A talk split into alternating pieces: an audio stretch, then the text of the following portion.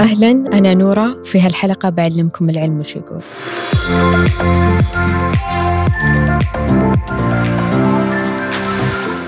أثناء إعدادنا الحلقة سوينا استقصاء سطحي جدا على السوشيال ميديا. كنا نبي تعريف للحياة العادية. وصلتنا إجابات كثيرة ومتنوعة بس كان الإجماع على أنه ما في جواب مثل الثاني.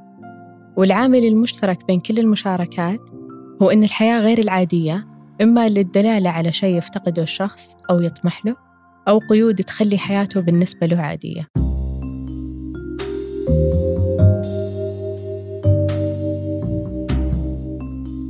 نظرتنا للحياة تجي بسبب أشياء كثيرة من طفولتنا وأسئلتنا المعتادة هناك.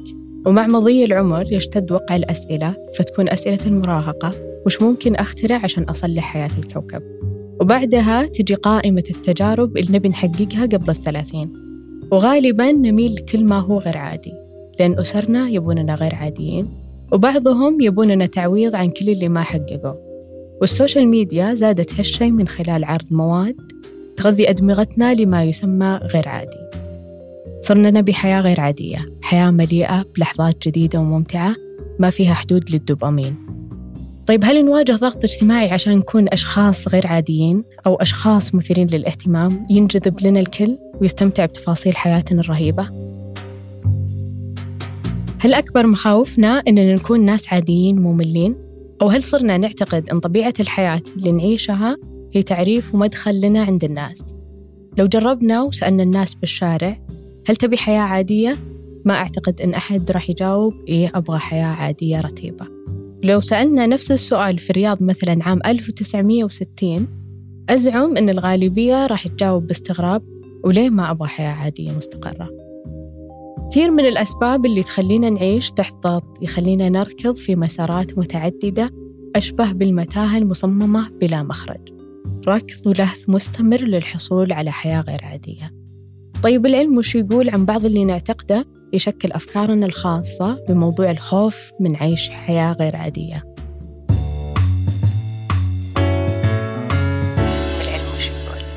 أولاً مصطلح fear of being ordinary يشير إلى الخوف أو القلق الشديد اللي يحس بعض الأشخاص من أنهم يكونون عاديين وعدم القدرة على التميز أو الابتكار في حياتهم. يعتبر هذا الخوف أحد أشكال اضطراب القلق. وقد يؤثر على الشخص بشكل سلبي بحيث أنه من الممكن أنه يؤدي إلى الشعور بالتوتر وعدم الثقة في النفس والشعور بالفشل إذا لم يتمكن الشخص من تحقيق النجاح والتميز في حياته. وعادة ما يعاني الأشخاص اللي يحسون بالخوف من هذا الشعور من قلة الثقة في النفس والشعور بعدم الكفاءة ويرغبون أنهم يكونون مميزين ومختلفين عن الآخرين. وعادة ما يستخدمون الابتكار والإبداع كوسيلة لتحقيق كل هذا. ومع ذلك يجب الإشارة إلى أن مصطلح fear of being ordinary ليست حالة نفسية رسمية معترف فيها في الدليل التشخيصي للإضطرابات النفسية DSM ولكنه مصطلح شائع يستخدم لوصف حالة نفسية واسعة الانتشار. لكن خلينا نجاوب بعض الأسباب اللي ممكن إنها تشكل أفكارنا بموضوع الخوف من عيش حياة غير عادية. نظرتنا للحياة تجي بسبب أشياء كثيرة أولاً يسمى عصرنا عصر الدوبامين. طيب وش سر هذه المادة اللي تأثرنا اليوم تعد مسؤولة عن الكثير من أفعالنا؟ يعد العالم السويدي أرفد كارلسون أول من اكتشف في الخمسينات أن الدوبامين واحد من عشرين ناقل عصبي يقوم بنقل الرسائل بين الخلايا العصبية. وفي الثمانينات قام ويلفرم شولتز أستاذ علم الأعصاب في جامعة كامبرج بعدة تجارب أوضحت أن الدوبامين يرتبط خلال أدمغتنا بالتحفيز والمكافأة. طيب وش الدوبامين؟ هو المسؤول عن الشعور بالرغبة والحافز على بذل الجهد للوصول إلى الأهداف وكسب المكافآت بحسب تعريف Live Science اليوم في حياتنا الحديثة الكثير من الشركات التجارية اللي تزيد أرباحها من خلال أبحاث الدوبامين. استثمارات تمر من خلالنا ومن خلال أدمغتنا. يذكر رامزي براون شريك مؤسس في شركة دوبامين لابس أن للدوبامين جاذبيته ووجوده اليوم في روح العصر وتعمل شركته على زيادة معدل استخدام الأشخاص للتطبيقات المختلفة مثل تطبيقات خاصة بالرياضة والألعاب من خلال توظيف الدوبامين. الشركات الكبيرة في وادي السيليكون مثل فيسبوك تعتمد أيضا في تجربة المستخدم على تحفيز الدوبامين بحيث تجعلنا نرغب بالمزيد ويصعب علينا إقفال الصفحة أو التطبيق. تقول ناتاشا شول أستاذة في جامعة نيويورك. أن سر نجاح فيسبوك أن نطالعه باستمرار لأننا ما ندري تحديدا متى سيغمرنا التأثير اللذيذ اللي يكون يجي مع صوت الإشعار ومن ثم إفراز الدوبامين. تقول إنها التقنية نفسها اللي استخدمها منذ فترة طويلة اللي صنعوا ماكينات القمار. يرتبط مقدار الدوبامين اللي يفرزه المخ بمدى سرعة الحصول على المكافأة ومقدار الجهد المطلوب للحصول عليها. وكل ما كان الحصول على المكافأة أسرع وبجهد أقل كان إفراز الدوبامين أكبر ويرتبط هالشيء بشكل أساسي بعدد من السلوكيات والأفعال التي قد تستجيب لسرعة إفراز الدوبامين مثل الأكل والمقامرة والتسوق والجنس ومسببات الإدمان بأنواعها. بأحد تجارب ويلفرم شولتز اللي سواها على مجموعة من القردة كانت التجربة أن القرد إذا فتح باب صندوق صغير يكافأ عليه فكانت النتيجة أن إفراز الدوبامين يكون بالسعي والانطلاق لفتح الباب. وحتى قبل أنه يحصل على المكافأة. والصدمة أن إفراز الدوبامين يوقف إذا تعود على المكافأة. استنتج شولتز أن دماغنا يفرز الدوبامين استجابة لمؤشر في دماغنا يخلينا نحس أننا بإمكاننا الحصول على مكافأة. ولما تزيد المكافأة عن اللي نتوقعه يزيد إفراز الدوبامين أكثر. بينما يقل إفراز الدوبامين عن المعتاد لما تقل المكافأة. وهنا قد تقل مستويات الدوبامين بصورة حادة مسببة شعور يماثل الشعور بالألم إلى حد كبير. هذا الشعور اللي نمر به كثير ونعرفه زين لما نفرح بأول راتب ثم نتعود عليه. ولما تتكرر نفس وجبتك المفضلة للمرة الثالثة. ولما نجرب نفس اللعبة اللي كانت مثيرة جدا ومخيفة أول مرة. وهذا بالضبط سبب الشعور بالإحباط. فكل شيء غير عادي بيصير بعد أيام أو لحظات عادي جدا. ولأن الدوبامين يكون قبل الحصول على المكافأة فبالتالي يدفعنا هالشيء إلى مواصلة البحث عن المتعة اللي يمنحها لنا الفضول والبحث. أحيانا نستمتع بالسعي أكثر مما يسعدنا الحصول على الشيء ذاته. كل هذا يخلينا نتساءل عن طريقة حياتنا اليومية ومحاولاتنا البائسة للحصول على نشوة سريعة تختفي بلحظات. وكل ما كان الحصول على في هذا العصر الحديث ظهر مصطلح اسمه صيام الدوبامين وانتشر أولا بين العاملين في قطاع التكنولوجيا في وادي السيليكون. يعتمد صيام الدوبامين على الامتناع عن أي تجربة تجلب المتعة باعتباره طريقة فعالة للتغلب على العادات الإدمانية اللي يمارسها الشخص يوميا وخاصة التكنولوجيا منها وتؤدي إلى الاكتئاب وفقدان الشغف والشعور بالرتابة والملل المستمر. صيام الدوبامين هي عملية تنظيمية عشان تحس وتشعر بالرضا والسعادة ولكن ما راح يكون بشكل سريع خاطف. اللي بعده تحس بالضيقة والملل والرتابة ليه؟ لأن التوازن في إفراز الدوبامين أمر ضروري وأساسي لصحة العقل والجسد. ويؤدي إفراز الكثير أو القليل منه إلى مجموعة كبيرة من المشكلات الصحية والنفسية. عند إفراز الدوبامين بكثرة وباستمرار يعتقد وقتها الجسد أن ما يفرزه بكثرة هو المقدار الطبيعي. مثل اللي يصير في حالات الإدمان وتعاطي المخدرات. ومع الاستخدام المتكرر للمخدرات ترتفع عتبة ومستوى هذا النوع من المتعة. طيب وش يصير إذا ارتفعت عتبة مستوى هذا الشعور؟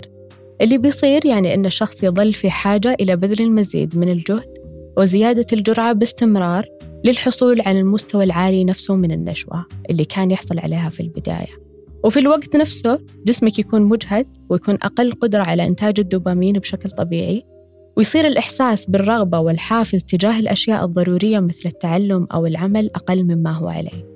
فتصير ما تقدر تشتغل ولا تتعلم ولا حتى تستمتع.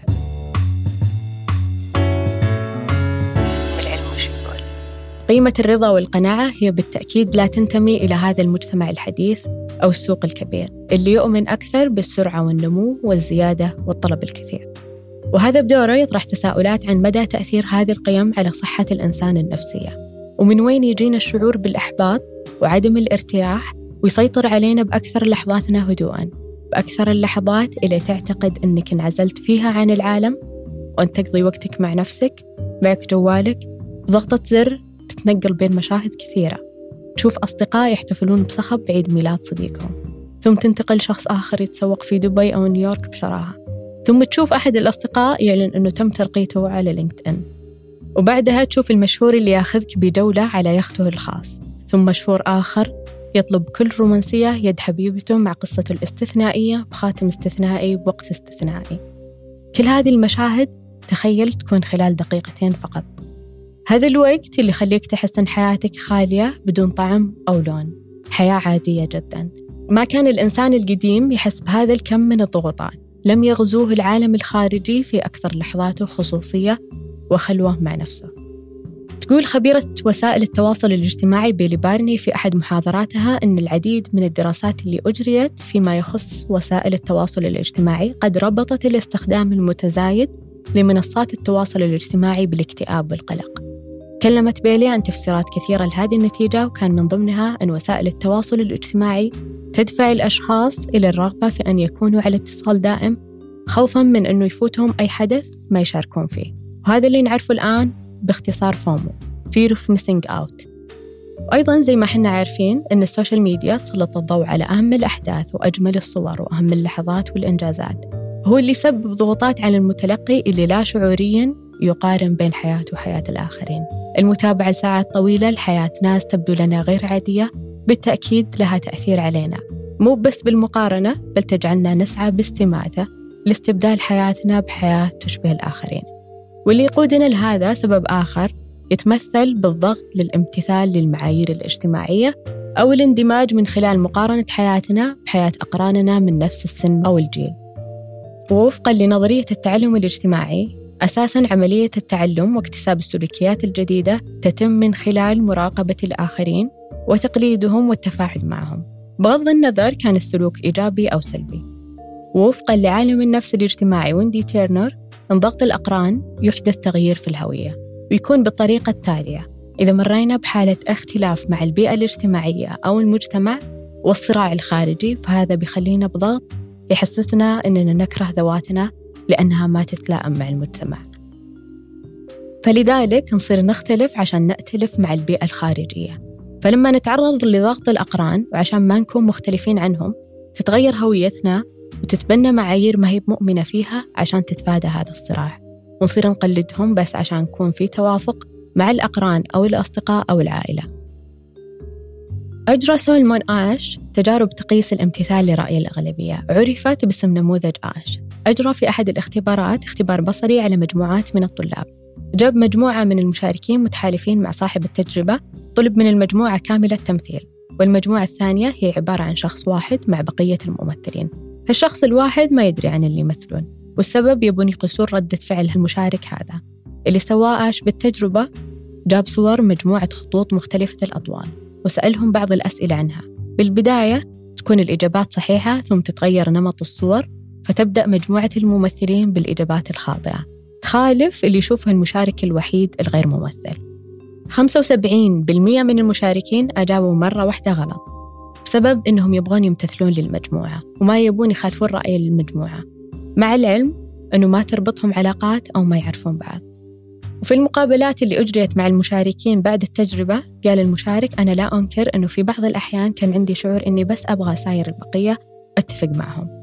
أيضا أحد المشاركين اللي امتثل في 11 من أصل 12 تجربة قال شكيت في نفسي في الوسط لكني حاولت أني أطلع هالفكرة من رأسي.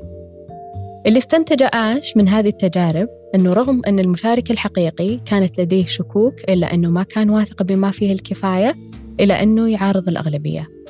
وقس على ذلك كم قرار اتخذناه وكم فكرة موجودة في رأسنا مقتنعين فيها لأن الأغلبية مقتنعة فيها.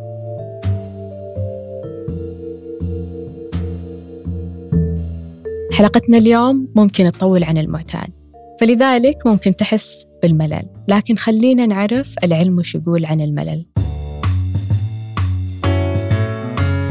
العلم وش يقول؟ في أحد تعريفات الملل تقول الملل هو ميلنا تجاه السعي وراء الانشغال الذهني والملل يعطينا إشارة تبقينا في حالة بحث عن ذلك الانشغال بالتالي الملل هو إشارة المخ لنا عشان نبحث عن شيء نسويه. وفي أحد الأخبار الغريبة امرأة تبلغ من العمر 76 عاماً تقوم بعملية سرقة من أحد المتاجر لأنها كانت تشعر بالملل. العامل المشترك بين المراهق والشايب الشعور بالملل. وقد تمت دراسة الملل من زوايا ضيقة جدا. وكانت الفئة العمرية الأكثر شيوعا على الإطلاق في الدراسات هي من عمر 17 وحتى 22 سنة. وينخفض الملل بالتقدم بالعمر. المعهد الوطني للشيخوخة في بالتيمور أجرى دراسة لفحص موضوع الملل. وخلصت الدراسة إلى أن مستويات الشعور بالملل تنخفض في السنوات المتأخرة لمرحلة المراهقة والسنوات المبكرة لمرحلة بلوغ الرشد. ويستقر الشعور بالملل في عمر الخمسينات. طبعا ينتج عن هالاستقرار أزمة منتصف العمر اللي نسمع عنها. والعجيب أن مستويات الملل ترتفع تدريجيا في الستينات عند النساء. طب وش السبب؟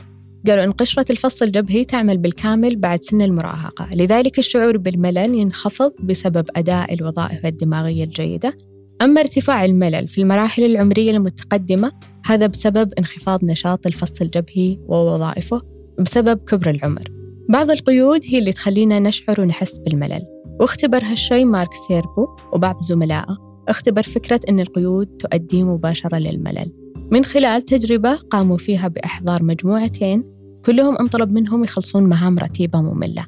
لكن مجموعة خلوا لها الحرية تنهي المهام متى ما بغت والعكس المجموعة الثانية مقيدين بوقت محدد. لاحظوا أن حرية اختيار التوقف عن المهمة تخفض مستويات الملل عند المشاركين مع أن كل المجموعتين قضوا نفس الوقت بإنجاز المهمة. وفي دراسة عجيبة سواها العالم ويلسون لقياس قدرة تحمل الملل جمع مجموعة من الناس وحط كل واحد بغرفة فارغة وخلى جانب الترفيه عندهم محصور في أفكارهم وخيالهم. وأعطى زر أحمر يلسع الشخص بالكهرباء لسعة خفيف. المضحك إن كثيرين منهم اختاروا ولو مرة اللسعة مقابل تخفيف الملل والطفش. يعني باختصار فضلوا الألم على الملل. الحياة من دون ملل قد تؤدي للركود التام. تخيل وين بنكون لو ما كانوا أجدادنا مالين من حياة الصحراء. فالملل هو اللي يدفع الشخص للاستكشاف والبحث إذا فهمنا الملل بطريقة صحيحة. وأكثر الشعور صديق للملل هو فقدان المعنى. كم شيء تسويه بوظيفتك مو من اللي يخليك تقول وش الهدف من اللي قاعد أسويه الآن. أو الشعور اللي يجيك في دورية عائلتك اللي تتكرر كل أسبوع. الخلاصة أن الشعور اللحظي اللي يجيك في ممارسة الأعمال الرتيبة يخلينا نفقد إحساسنا بالمعنى تجاه الحياة. وما يقتصر على الوظيفة بس لكن هذا الشعور حاضر في واجباتك العائلية والاجتماعية لأننا لحظتنا ننسى الهدف والمعنى الأسمى. كذلك في تجربة أجرتها جامعة دوكين سواها ريتشارد بارغلمن جابوا أشخاص وعطوهم شرح مفصل حول معنى الحياة. وبعدها طلبوا من المشاركين بالتجربة أنهم يتذكرون موقف خاص فيهم وله معنى مع كتابة شيء مختصر عنه.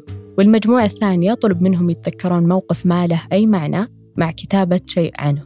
الناتج أن الأشخاص اللي طلب منهم يتذكرون موقف ما له معنى كانت مستويات الملل عندهم أعلى مقارنة بالأشخاص اللي كتبوا عن أوقاتهم اللي لها معنى خاص. فلذلك استشعار المعنى بكل تفاصيل يومنا السخيفة هي اللي تخلي شعور الملل يتآكل ويختفي عندنا كبشر.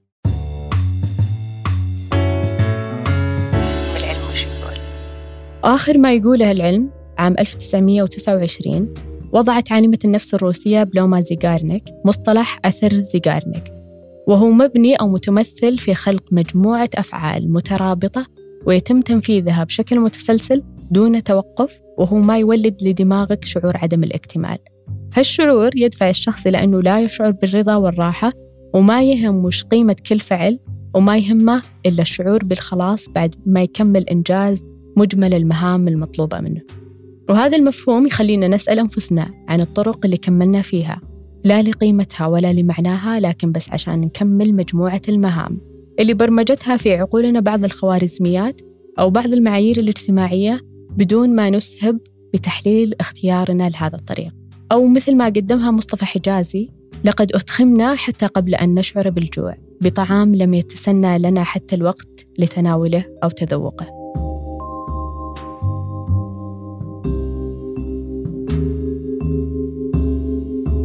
يبقى السؤال الأخير. هل تتذكر من هو ملك إنجلترا عام 1387 أو حاكم إيطاليا 1250 أو أفضل لاعب في العالم عام 1970 ما أعتقد بدون جوجل راح نلقى جواب نعرفه الآن ومتداول. لكن تخيل معي أنك تشوف حق الورود.